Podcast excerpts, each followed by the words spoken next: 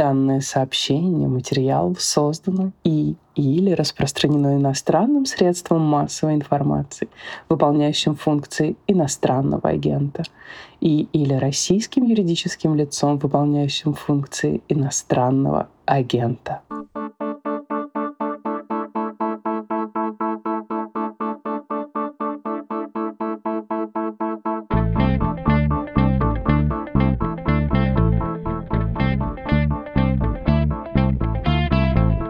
Здравствуйте, это подкаст «Что случилось?». Он посвящен новостям, которые долго остаются важными. Меня зовут Владислав Горин. И сегодня мы поговорим о беженцах, которые уже несколько недель, больше трех месяцев, идут в том числе и в Россию, спасаясь от войны про то, как принимают и помогают в Европе, какое там есть гражданское движение, как бюрократия, даже самые бессмысленные и беспощадные, типа немецкой, старается помочь людям, более-менее известно. Про Россию тоже говорят, но, боюсь, не так часто и не лишним будет обратить внимание на те большие проблемы, которые есть в Российской Федерации в связи с тем, что на территорию страны приехало больше миллиона человек, бежавших от войны, ну, в общем-то, начатой самой Российской Федерации.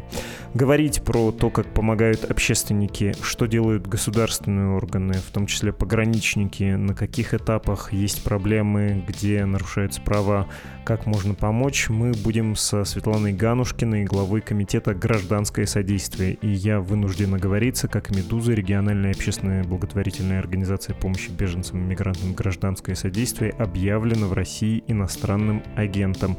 Мы не согласны с присвоением такого статуса, но вы знаете, все еще пытаемся соблюдать законодательство Российской Федерации.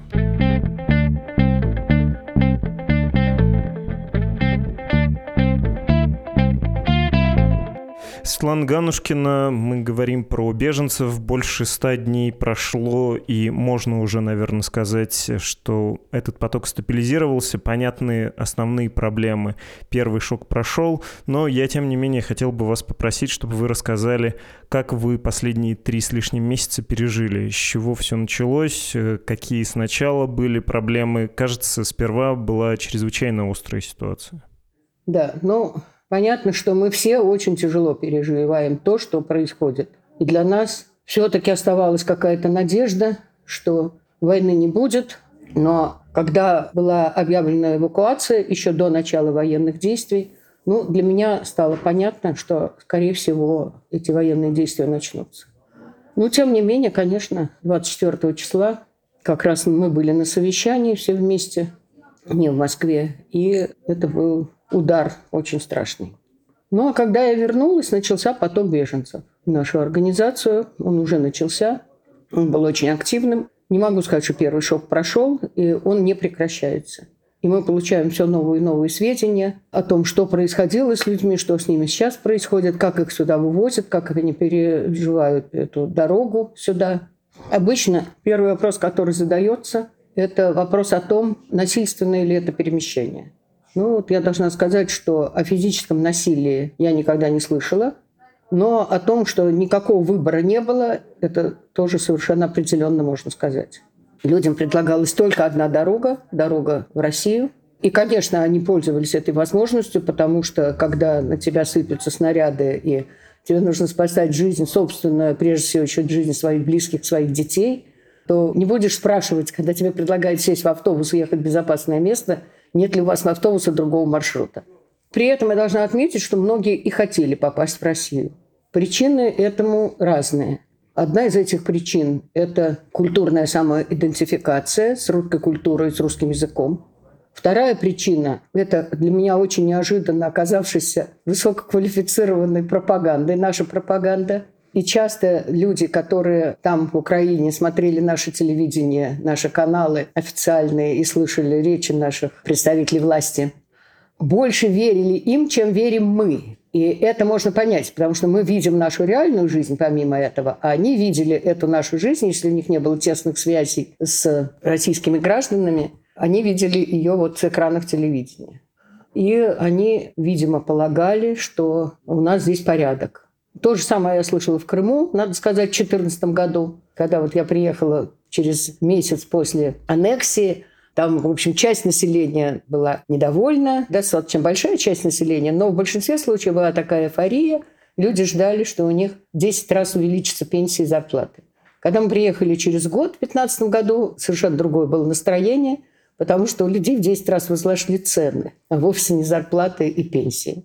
Вот я думаю, что это прежде всего те две причины, которые люди инициировали именно приехать в Россию. Кроме того, конечно, они видели, что у них происходит в Украине, и далеко не всегда были этим довольны, что, в общем, совершенно естественно. Но не мне сейчас на эту тему рассуждать. Еще был такой момент. Это обещанные 10 тысяч Путиным, которые для полного безденежья оказались большими деньгами на каждого члена семьи. Значит, семья в 4 человека стандартная. Это 40 тысяч, и казалось, что это вообще безумные деньги.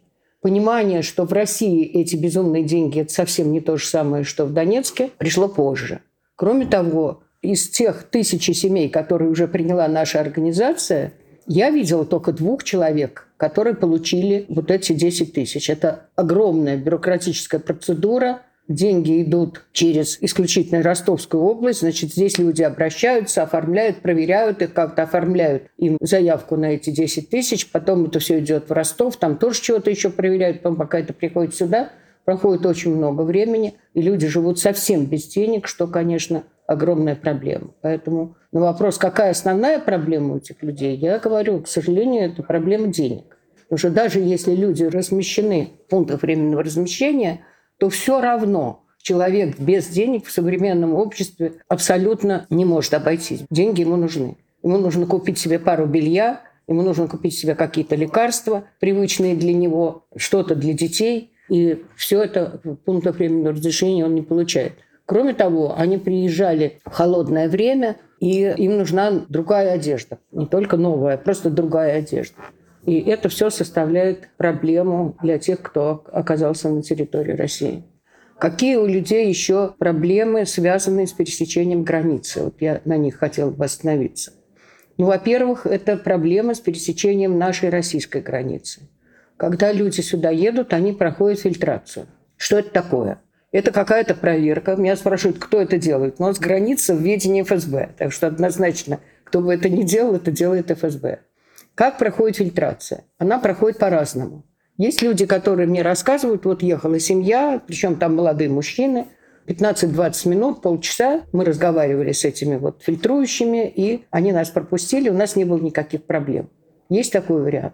Есть вариант, когда людей держат на границе 3, даже кто-то говорил 6 часов, и очень с ними обращаются грубо. Что проверяют? Проверяют телефоны, отпечатки пальцев берут, Бывают случаи, когда с телефонов забирают информацию и проверяют почему-то татуировки. Ну, что раздевают до гола мужчин, это я знаю, про женщин не слышала. И чего они ждут, вот это мне совершенно непонятно. Вот они раздели этого мужчину, чего они ждут? Что там будет написано «Слава Украине»? Ну, едва ли. В общем, короче говоря, это скорее унизительная процедура, чем проверка чего-то там реально. А дальше начинается опрос. И опрос этот тоже достаточно бессмысленный, потому что спрашивают про родственников, спрашивают, видели ли они расположение украинских воинских частей. Ну, большинство людей фактически сидели в подвалах, и что они могли видеть? Ничего они не видели. Они даже не понимали, что с их городом происходит. И ответы, которые даются на политические вопросы, определены местом, где задаются эти вопросы. И предвидеть, какой будет ответ, достаточно легко, потому что даже нам люди иногда говорят то, что явно находится под влиянием того, что они уже в России, и они не знают наших политических убеждений, и они хотят быть достаточно лояльными к стране, в которой они оказались. Очень некомфортно чувствуют себя женщины, потому что они оказываются, особенно молодые женщины, наедине с мужчинами вооруженными. И иногда достаточно часто мы слышим отпускающими всякие скобрезные шутки, и они не знают, как это завершится. Ну и, конечно, самое и самое страшное – это когда люди там на границе пропадают. У нас есть несколько таких случаев – когда нам рассказывает мать, например, что она с сыном совершенно штатским человеком, как она говорит, переходила границу, ее пропустили, его нет. Она не знает, где он. Вот уже несколько месяцев она не знает, где он. И два месяца назад, как она к нам обратилась. И мы пытались выяснить, что с ним произошло через аппарат Татьяны Николаевны Москальковой, с которой мы сотрудничаем в этом плане. Но ответа не получили. Видимо, не получила и она, потому что нам было сказано, что запрос сделан. Еще был случай, когда проходила семья из четырех человек, три женщины, мать, сестра и то ли жена, то ли невеста молодого человека. И вот он исчез. И где он, никому не известно, никто не понимает, где он находится. Был случай, когда большая семья, ну, назову этническое происхождение, потому что здесь оно делает понятную ситуацию. Это семья, в которой 36 человек. Это цыганская семья, где далеко идущие связи. 35 прошли границу, один нет. Одного не пропустили. Была такая паника, ночью мы пытались разобраться, где он. В конце концов, его нашли на территории России. Ничего такого совсем уж трагического не случилось, но человека через границу не пропустили. Это переход нашей российской границы, который все-таки обычно осуществляется. Вот совсем недавно, два дня назад, одна из женщин, которая к нам обращалась, сказала, что там на пункте, где они переходили границу, я пока не буду его называть, они видели группу мужчин, которые в этом же помещении стояли с завязанными глазами и завязанными сзади руками. Видимо, это люди, которые не перешли границу. Ну, еще могу сказать, очень надеюсь, что это такая идиотская шутка, но одна из женщин о своем родственнике спросила, а что же бывает с теми, кто границу не перешел? И наш доблестный воин ей на это ответил, ну, я десятерых сам своими руками расстрелял, но потом уже стал лень считать. При этом он мило улыбался. Что это было? Это была шутка? Будем надеяться, что так теперь у нас шутят. Но это может оказаться и совсем не шутка. Это о переходе границы нашей, о переходе границы в Европу. О переходе границы в Европу можно сказать, что тут большие затруднения. Европейскую границу, границу там Польши, Эстонии, Латвии пройти несложно. Туда берут людей, которые не имеют документов, по которым принято пропускать через границу. Там учитывают особое положение, в котором мы сейчас все находимся. А наша граница трудно преодолима, потому что вначале вообще заявлялось, что только паспорта, действующие украинские паспорта, поскольку у нас есть неденонсированный, естественно, договор с Украиной о том, что мы пересекаем границы взаимно, по загранпаспорту, которым должен обладать каждый, начиная от рождения и до 100 лет. Ну, пример, когда наш сотрудник хотел с семьей выехать, сотрудник гражданин Украины, хотел с женой и ребенком, который родился здесь, в России, выехать в Украину, ребенка не пропустили, ребенку меньше года. Значит, его украинский паспорт. Украинцы, как вы знаете, пишут кириллицей, как и мы, как нас болгары научили когда-то. И понять, что написано в украинском паспорте, нетрудно. Точно так же нетрудно понять, что написано в свидетельстве о рождении ребенка по-русски. И установить, что это ребенок этих самых родителей, в общем, никаких проблем нет, очевидно. Однако от ребенка требуется загранпаспорт, и семью через нашу границу не пропустили. Знаете, с этой семьей это не привело к каким-то тяжелым последствиям. Понятно почему. Потому что человек живет здесь, он работает уже у нас много-много лет, уже лет 15, наверное. Он, можно сказать, с институтской скамьи у нас работает. И вот он женился на гражданке Украины, никогда не менял свое гражданство, что вполне естественно. Но ребенок родился здесь. И он продолжает здесь работать и жить так же, как он работал и жил. Но для тех людей, для которых это критично, конечно, это большая проблема. И он говорил, отстояв там очередь с ребенком и женой на пункте этом, он говорил, что там далеко не у него одного, не только у их семьи была такая проблема.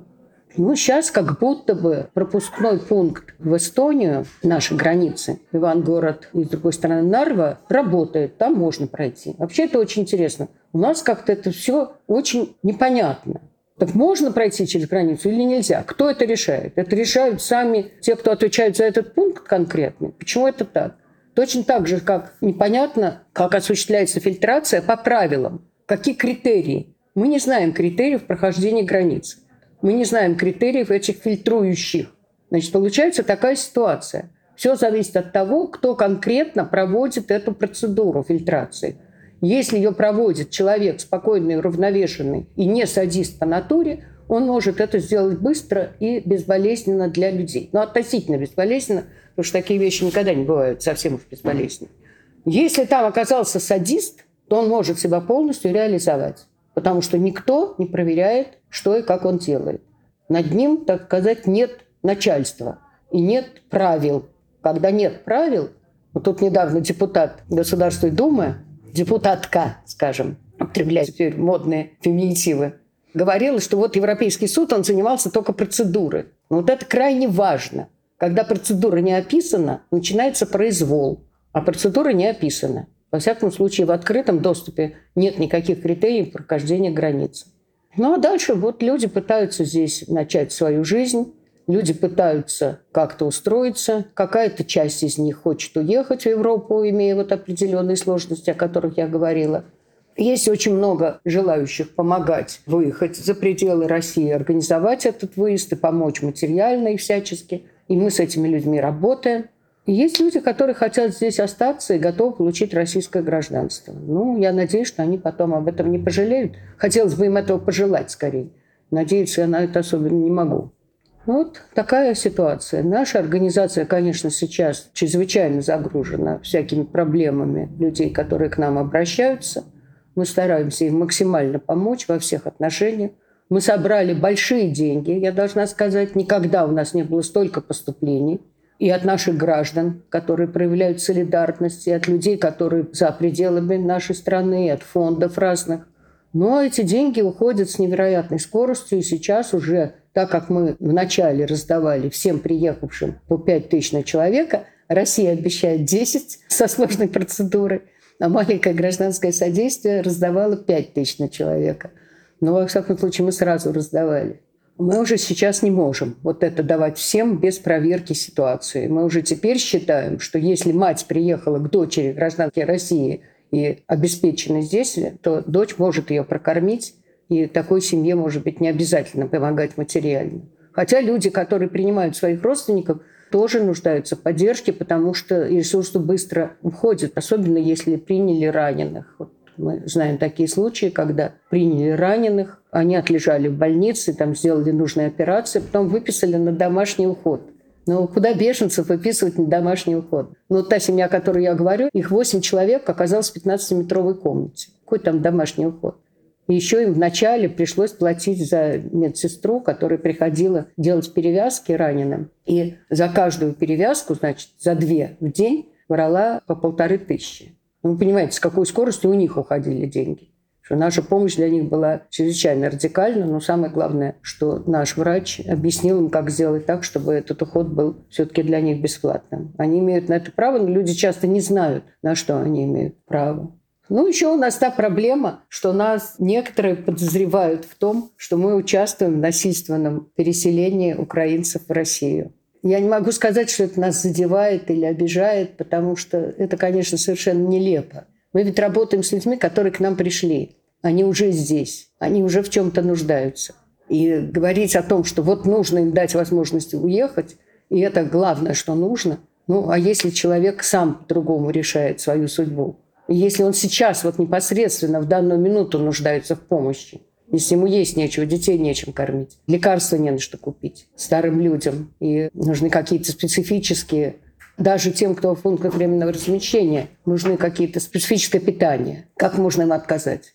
И поток этот не уменьшается.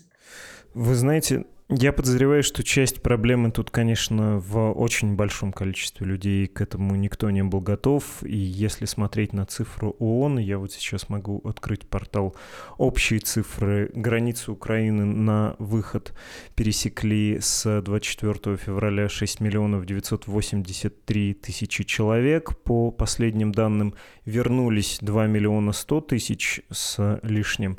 Ну, то есть где-то 4,7, 4,6 6 э, миллионов э, выехали в страны Европы и в Российскую Федерацию. В Российскую Федерацию на 1 июня, опять же, по данным ООН, 1 миллион 41 тысяча 95 человек приехали. Это вполне себе внушительный большой город областной, да, миллионный прибыл в Россию система к этому, очевидно, не была готова. Да, это так. Но тут возникает еще один вопрос с цифрами. У нас 12 марта было принято постановление 349 о приеме вот этих беженцев из Украины, включая все украинские территории, а не только те, которые сейчас под контролем украинских властей. Вот сколько должна каждая область принять? Я открываю этот список, складываю все, что предлагается принять субъектом Российской Федерации, ну, Москва, конечно, вообще ничего не должна, никого не должна принимать. Мы всегда в особом положении. И Петербург тоже. Но если вот это все вместе сложить, то получается 96 тысяч. Вот это меня, честно говоря, постановление ввергло в изумление. Потому что там, по-моему, максимальное число людей, которые должна принять область, это 7 тысяч. И все. 7 тысяч, 4 тысячи. А дальше идут 500 человек, там 320 человек. Иногда вообще с такой точностью 1542 человека. Почему 1542? Почему такие некруглые цифры? Как это можно вообще заранее знать? И вот это вот постановление вызывает у меня очень большое удивление. Я не понимаю, как это интерпретировать. Еще, кстати, хочу сказать об одной проблеме. Это проблема размена гривен. То есть если у людей нет денег, то они могут разменять часть своих гривен, ну, не более определенной суммы, но только после того, как они получили 10 тысяч путинских. Вот я очень затруднялась сначала с интерпретацией логики того, кто это придумал, это правило. Почему это так? Ну и вот единственное, что мне пришло в голову, что люди разделены на хороших украинцев и нехороших, неправильных украинцев. И вот правильным украинцам эти 10 тысяч полагаются, а тогда они могут и гривны разменять. То есть вот получение этих 10 тысяч, назначение им этой суммы, это единоразовое пособие, хочу подчеркнуть. Это не каждый месяц, как в других странах, а это единоразовое пособие на человека – вот если, значит, это пособие ему предоставлена возможность получить, то значит он правильный, и тогда ему еще 8 тысяч можно разменять гривен. Странное, конечно, решение. Ну, кажется, сейчас уже не 8 тысяч, а больше. По-моему, позавчера делала доклад Татьяна Николаевна Москалькова, и она, по-моему, называла цифру 40 тысяч. Но это уже совсем много, и далеко не у всех, наверное, они есть. Мне кажется, что 40-то не дают, но почему это связано с 10 тысячами, вот я это объясняю таким образом. То есть у людей бесконечные проблемы с жизнедеятельностью на сегодняшний день и сейчас. И мы помогаем им эти проблемы решить настолько, насколько это в наших силах. И никаким образом, хочу подчеркнуть, не участвуем в политике вывоза, насильственного тем более, вывоза граждан Украины на территорию России. А можете мне еще объяснить вот эту систему распределения по регионам, когда человек, который приехал из Мариуполя, по логике российской системы, может оказаться на Дальнем Востоке? Ну, собственно, они и оказываются, такие люди, хотя им, например, может быть, в конечном счете нужно в Европу, там у них родня. Я хочу все-таки подчеркнуть, что если человек хочет уехать в какой-то регион, куда он хочет поехать сам – и готов сам поехать, и его там готовы принять, то он может это сделать. Если кто-то этому противодействует, если, как из некоторых ПВР приходят сведения, что им не разрешают это делать, а говорят, вот список, вот поезжай туда, туда или туда, то это неправильно даже в силу вот сегодняшней ситуации в России и сегодняшних правил. Ну вот мне пожаловали, что забрали паспорта и не отдают. Ну, стоило просто звук издать по этому поводу нам, как паспорта тут же вернули. И люди, которые хотели уехать из пункта временного размещения в какие-то города, где у них есть родные и близкие, благополучно уехали. То есть, на самом деле, человек может покинуть те места, в которых он содержится, и поехать туда, куда он считает нужным.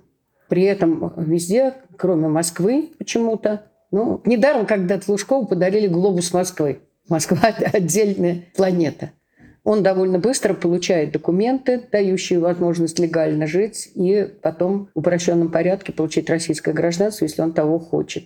А дальше ему предлагают разные варианты, и никто не имеет права его насильно заставить ехать куда бы то ни было.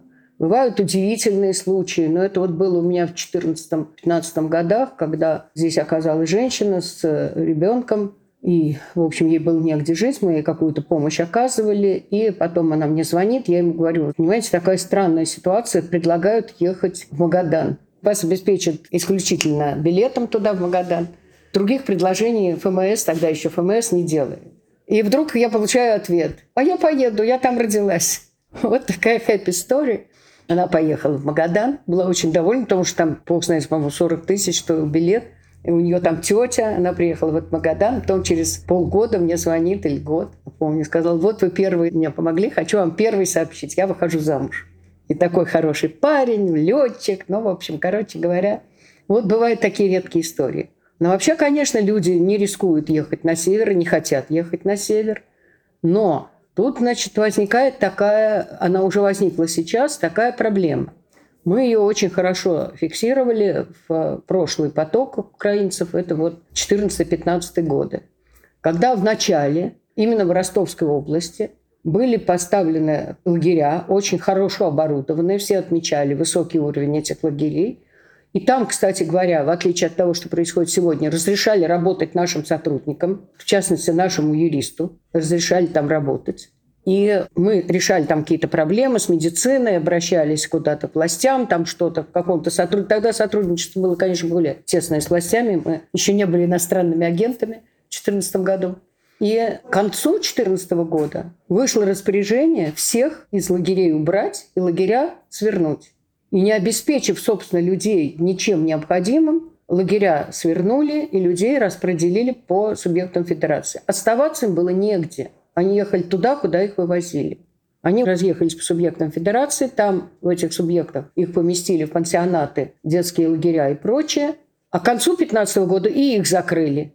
И, в общем, были совершенно жуткие истории. Например, у меня была такая история, когда мне позвонили и сказали, что из одного из лагерей Тверской области людей просто забрали из лагеря, посадили в автобус, вывезли на железнодорожный вокзал Твери. И все. Взрослые, дети, там, по-моему, было около ста человек. Мне позвонил журналист немецкий, который там в это время был. Я говорю, что тогда все-таки доступ в эти все места был проще, чем сейчас.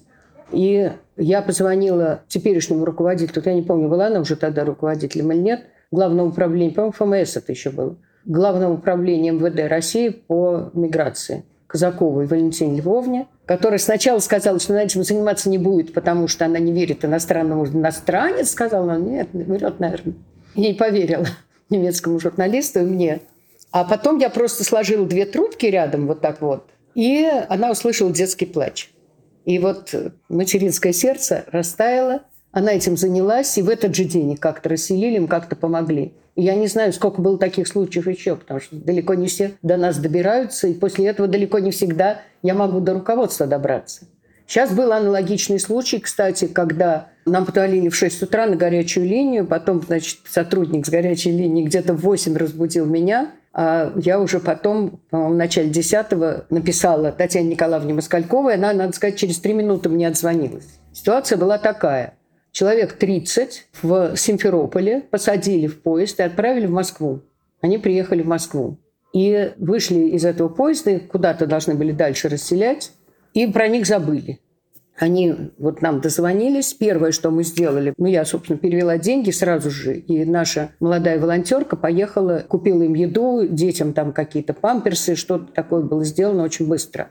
А потом мы с двух сторон обращались к МЧС. И очень интересно, что нам в МЧС сказали прямо, что они 4 часа утра, когда те приехали в 4 утра, звонили нам в 6 уже, значит, что в 4 утра они предполагали это следующего дня. Но это обычная ошибка. Мы ночь относим предыдущему дню. Короче говоря, 4 утра будет у меня только еще будет.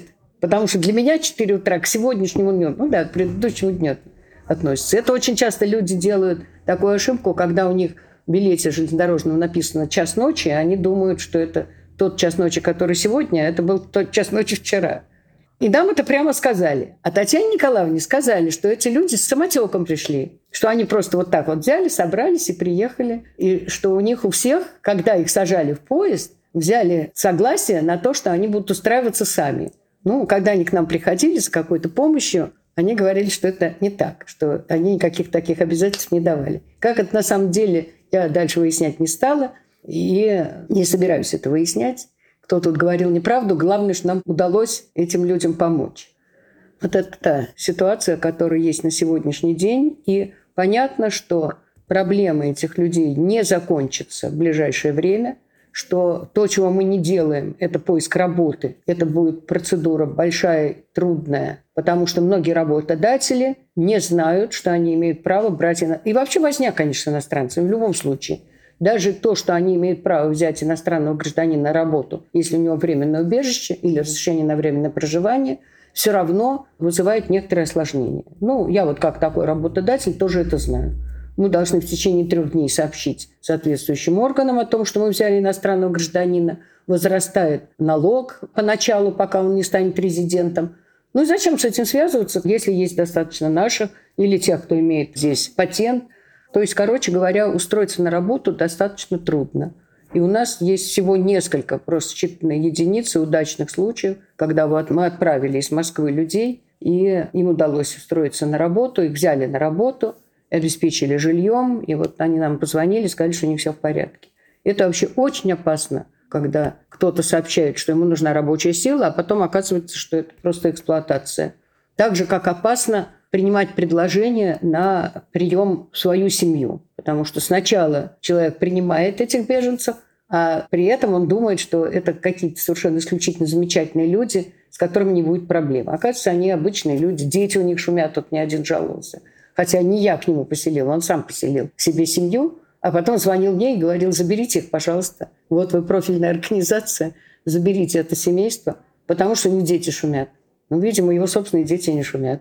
Или у него их нет, не знаю. Во всяком случае, такие предложения, это, конечно, важно, и иногда это очень благородный действительно поступок, когда людям помогают, а иногда это кончается не очень удачно. Поэтому тут нужно очень-очень большую осторожность проявлять. Светлана Алексеевна, с вами мы еще говорим не только потому, что вы давно работаете в НКО, заслужили уважение, у вас есть репутация. Мы с вами говорим еще по той причине, что ваше НКО, оно ведь даже не главное, которое занимается проблемами беженцев, оно чуть ли не единственное, поскольку с другими волонтерами большие проблемы. Вы сами сказали, насколько все более закрытым стало, и есть пример из Твери, когда волонтеров, там, да, был антивоенный еще у них их посыл, но тем не менее им работать не дали, хотя вот в стране очевидно происходит кризис, связанный с притоком беженцев. Про судьбу волонтеров хотел вас спросить и НКО, которые помогают беженцев, а государство их, мягко говоря, не приветствует деятельность, хотя и само не справляется. Очень по-разному. Опять, так же, как вот и при фильтрации, все зависит, что за люди работают в пунктах временного размещения и готовы ли они сотрудничать с волонтерами. Это зависит от того, как они ведут себя сами. Готовы ли они показать свою собственную работу в таком виде, каком она есть? Или, можно сказать так, чтобы никто не видел, сколько из кухни уносится домой, как пример. Если порядка нет, то и не нужны помощники в его наведении. А там, где есть порядок, там пускают людей и заинтересованы в том, чтобы работали наши юристы. И вот в пандемию, например, наших юристов очень активно приглашали в Центр временного размещения иностранных граждан, хотя раньше от них прямо вот старались отделаться. По той простой причине, что боялись, что эти пункты станут источником инфекции. То есть понятно, что это была самозащита, помимо всего прочего. И я вот хочу подчеркнуть, что мы потом написали в МВД и задали вопрос о том, сколько было до начала пневмонии и сколько сейчас ну, это было уже год назад, если не больше, когда мы задали этот вопрос. Ну, в общем, короче говоря, в течение года или полутора пандемических с 28 тысяч населения, так сказать, этих центров временного содержания, в результате работы государства и гражданского общества вместе, к чему мы всегда очень стремимся, это число упало до 1221 человека. То есть это даже превзошло мои ожидания, потому что в 20 раз уменьшилось вот это вот население этих центров. Значит, люди получили свободу. Кстати, некоторые остались там, потому что им некогда было выезжать в некоторых областях. А в Екатеринбурге, например, Мерзлякова Татьяна Георгиевна, она даже подбирала людям, которые освобождались, какую-то возможность альтернативного расселения, потому что они выехать не могли. Короче говоря, когда государство работает с гражданским обществом вместе – результат бывает самый, что ни на есть лучший. А сейчас я не уверена, что всего столько осталось, потому что одних украинцев в Москве, по-моему, 40 человек, а в Питере аж 60. И это уже много. Мы пытаемся снова ставить вопрос о том, чтобы этих людей освобождали и находили какие-то другие возможности проживания, или чтобы они могли вернуться. Ну, куда вернуться? Сейчас мы, я думаю, будем говорить о том, чтобы договориться с нашими властями, что если европейские страны готовы их принять, пусть им разрешают выехать в эти европейские страны. Но для этого ведь нужно, чтобы и со стороны Запада было согласие. Для этого надо визу получить. Да если нет документов, то что? То как действующих? Значит, надо, чтобы наша страна выдала им документы. Или какой-то лассе-пассе, как однажды для одной своей подопечной в одном из посольств я добилась, ну, попросила и выдали. Человек не имел ни одного документа. Он приехал с другой страны, где его преследовали, и приехал нелегально, у него ничего не было абсолютно, никаких документов. И ей вот выдали в одном из посольств вот этот самый ЛСПС, а дальше моя задача была договориться о выездной визе. Вот это вот дорога. Значит, европейская страна согласилась себе взять, выдала документ, идентифицирующий личность, ID, а дальше нужно было туда поставить выездную визу, чтобы можно было выехать. Знаете, кто нам помог? Сурков, Владислав Юрьевич. Это были, как теперь мы понимаем, несколько более вегетарианские времена, чем сейчас. Это были времена Медведева. И все тогда интересовались, будет ли Медведев на следующий срок выходить. Я поняла, что я к нему подойти не смогу. Я была членом Совета по правам человека при президенте последний год. А потом я ушла, когда Путин снова пришел. Ну, я решила подойти к Суркову и рассказать ему эту ситуацию. И вот я должна сказать, что даже с не единомышленником, если он умный, бывает часто хорошо иметь дело.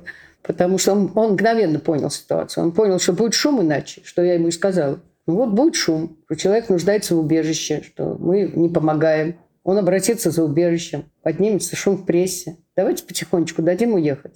И через неделю у этой женщины был штамп, который разрешал выезд из России в этом лесе-пассе, выданном посольстве в Москве.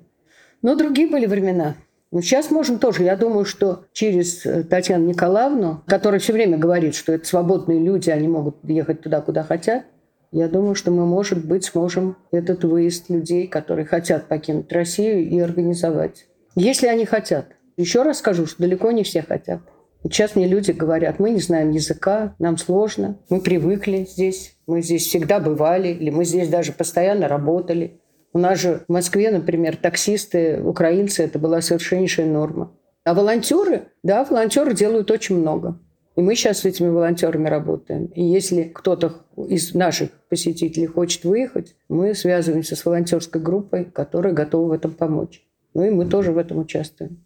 И знаете, это поразительно, какая волонтерская образовалась структура, сеть, которая помогает людям. Это, конечно, замечательно. Понятно, что люди хотят быть полезными и сочувствуют тем, которые оказались без дома, ну, по нашей вине, чего не скажешь. Я противник, естественно, принципа коллективной ответственности и коллективной вины тем более. Но как гражданка России, я считаю, что на мне лежит ответственность, как на гражданке, моя личная, персональная, вовсе не коллективная. Так что мы за это отвечаем. И за этих беженцев в ответе, и за тех мальчишек, про которых врут, что они все контрактники. То есть они становятся контрактниками, призывают в армию, потом заставляют заключить контракт. Они становятся контрактником вот так. Вот наш один сотрудник уже, вот он мне сегодня сообщил, что родственник погиб там. И он был даже не солдатом, а врачом. Он погиб там в Украине. С какой стати? Зачем? Кому это нужно было? Кому нужно отправлять людей и делать этих мальчишек убийцами или убитыми? И это вот в моей памяти уже, по крайней мере, второй раз. Вот так вот в массовом порядке. Сначала была Чечня. Когда говорят, что мы на Чечню не обратили внимания, это неправда. Нет, мы, конечно, все время занимались этим. Может быть, нас было мало, может быть, общество это не осознало. Мне кажется, осознало, потому что было движение солдатских матерей, которые ездили забирать своих детей из армии. Сейчас этого нет. И мне кажется, что причина этого – это страх. Просто прежде всего страх. Даже не пропаганда, а страх. Спасибо гигантское, Светлана Алексеевна, и за то, что описали картину, и за сочувствие отдельно, за сочувствие и за милосердие. Спасибо. Всего доброго.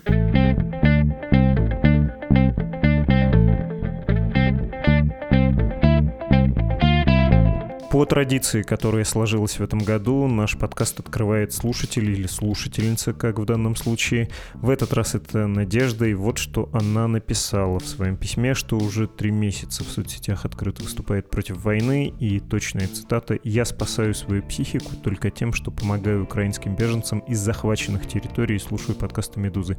Еще любимые каналы на YouTube не дают утратить ощущение реальности. Ну, то есть ваше письмо про помощь украинским беженцам совпало с темой этого выпуска. Спасибо, Надежда, за добрые слова и за то, что сделали запись, которая встала в самое начало нашего эпизода. Напоминаю, что все, кто хочет также поучаствовать в производстве нашего подкаста, ну, то есть открыть его, вы можете присылать аудиосообщения на почту подкаст. Ну и не стесняйтесь написать немножко о себе, я с удовольствием цитирую ваши письма. Как правило, они полны любви, надежды, доброты, а это всех нас, безусловно, поддерживает в эти времена. Кроме того, нас можно по-прежнему профинансировать. «Медуза» живет за ваш аудиторий, слушателей, читателей, зрителей счет. Так что не стесняйтесь. Во-первых, сами перечислять деньги, адрес инструкции на русском языке support.meduza.io и не стесняйтесь своим друзьям-иностранцам посоветовать сделать то же самое. Англоязычная инструкция для пожертвований есть на странице save.meduza.io. Это было «Что случилось?» подкаст о новостях, которые долго остаются важными. До встречи. thank you